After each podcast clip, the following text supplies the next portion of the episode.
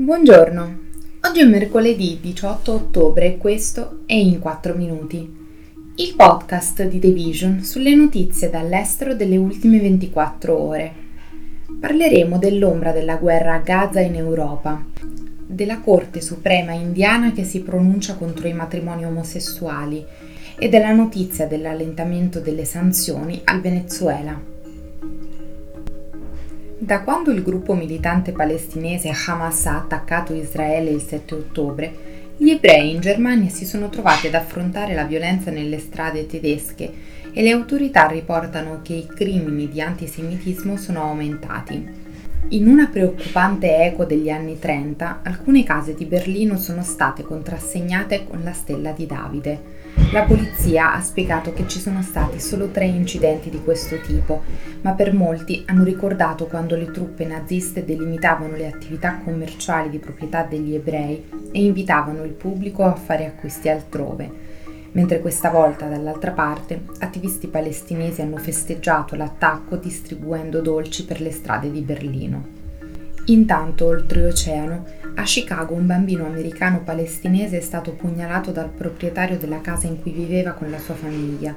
Secondo il dipartimento dello sceriffo locale si è trattato di un crimine d'odio motivato dal conflitto tra Hamas e Israele. Ancora le autorità non si sono pronunciate sulla connessione del crimine alla guerra di Gaza, ma in Belgio due persone di nazionalità svedese sono state uccise a colpi di arma da fuoco nel centro di Bruxelles e una terza persona è rimasta ferita, mentre l'attentatore di origine tunisina è stato ucciso nello scontro con la polizia. La Corte Suprema dell'India si è pronunciata contro la legalizzazione del matrimonio tra persone dello stesso sesso spegnendo le speranze di milioni di persone appartenenti alla comunità LGBTQ di vedere un cambiamento radicale nel loro status e nei loro diritti nel paese più popoloso del mondo. Nell'annunciare la sentenza, il presidente della Corte Suprema, Dhananjaya Chandrachud, ha affermato che questa riconosce il diritto delle persone omosessuali a stringere relazioni, ma che la regolamentazione del matrimonio è di competenza del Parlamento e dei governi statali. Negli ultimi anni la Corte Suprema indiana ha ampliato i diritti di gay, lesbiche e transessuali in India. Nel 2018 ha depenalizzato il sesso gay, legalizzando sostanzialmente l'omosessualità. In precedenza, nel 2014, il paese aveva riconosciuto le persone transgender come terzo genere. Nella regione Asia-Pacifico, al momento solo l'Australia e Taiwan hanno riconosciuto il matrimonio tra persone dello stesso sesso. Molti benefici del matrimonio riguardano diritti costituzionalmente protetti, come la dignità e la libertà personale, e le coppie eterosessuali ricevono un bouquet di diritti in base alle leggi attuali, in settori come l'adozione, che escludono invece le coppie gay.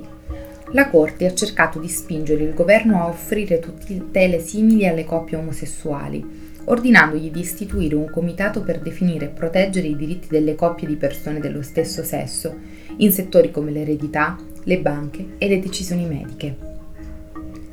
L'amministrazione Biden e il governo venezuelano del presidente Nicolás Maduro hanno raggiunto un accordo in base al quale gli Stati Uniti allenterebbero le sanzioni sull'industria petrolifera venezuelana e lo Stato autoritario permetterebbe un'elezione presidenziale competitiva e monitorata a livello internazionale l'anno prossimo.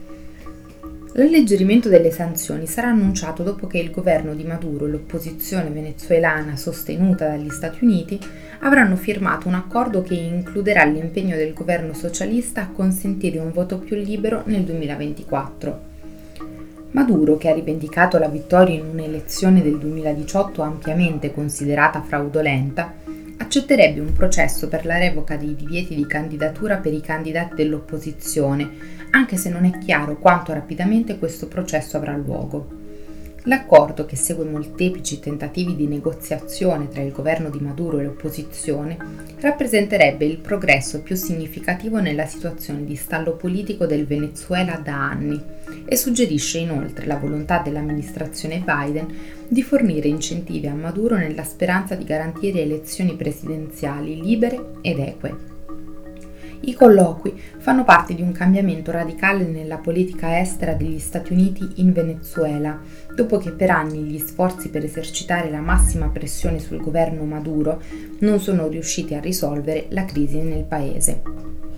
Prima di salutarvi, vi ricordiamo la mostra Everybody Talks About the Weather di Fondazione Prada, realizzata nella sede di Venezia, negli spazi del Palazzo Storico di Ca Corner della Regina.